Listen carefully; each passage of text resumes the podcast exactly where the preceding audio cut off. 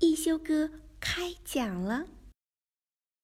一休哥是个古灵精怪的小神童，舞蹈跳得远近闻名，吹拉弹唱无一不通，就连画笔耍起来也是妙笔生花。一天，一休哥从葫芦王那里得到一本宝书《艺术故事会》，书里记载了珍贵的艺术作品背后的故事。小朋友们，你们想知道是什么样的故事吗？听一休哥开讲了。艺术家是怎样炼成的？一休哥讲述艺术家背后的故事。小朋友们，你们知道吗？在通往艺术殿堂的路上，总是荆棘密布，磨难重重，只有具备非凡的勇气和不屈的意志，才能最终到达。想知道古今中外的大艺术家们都经历了哪些困难，运用了哪些智慧，才最终成为影响人类艺术进程的名人巨匠吗？快让一休哥讲给你们听吧。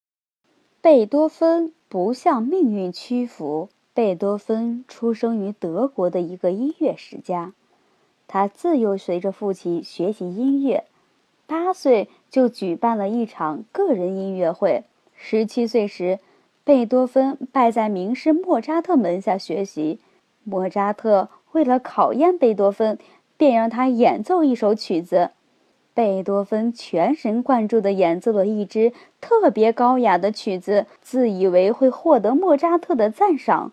然而，他想错了。莫扎特听了他的演奏以后，不置可否，而是在一张纸上写了个题目，让贝多芬以此为题，即兴创作一首钢琴曲。贝多芬沉思一瞬，随后便弹奏出一首行云流水般美妙的乐曲。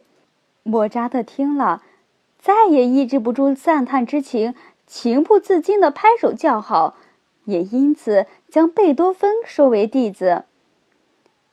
贝多芬果然没有让莫扎特失望，他在学习的道路上一直勤学苦练，即使后来被命运所捉弄，夺走了他的听力，也始终没有放弃音乐。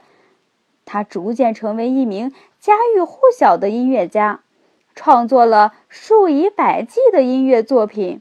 命运对贝多芬固然是有些不公平的，但他那种坚持不懈、不被困难所击倒的精神，十分值得我们学习。小朋友们，如果你听了贝多芬的故事，对音乐产生了浓厚的兴趣，那就快来一休哥音乐课堂报名吧，我们不见不散哦。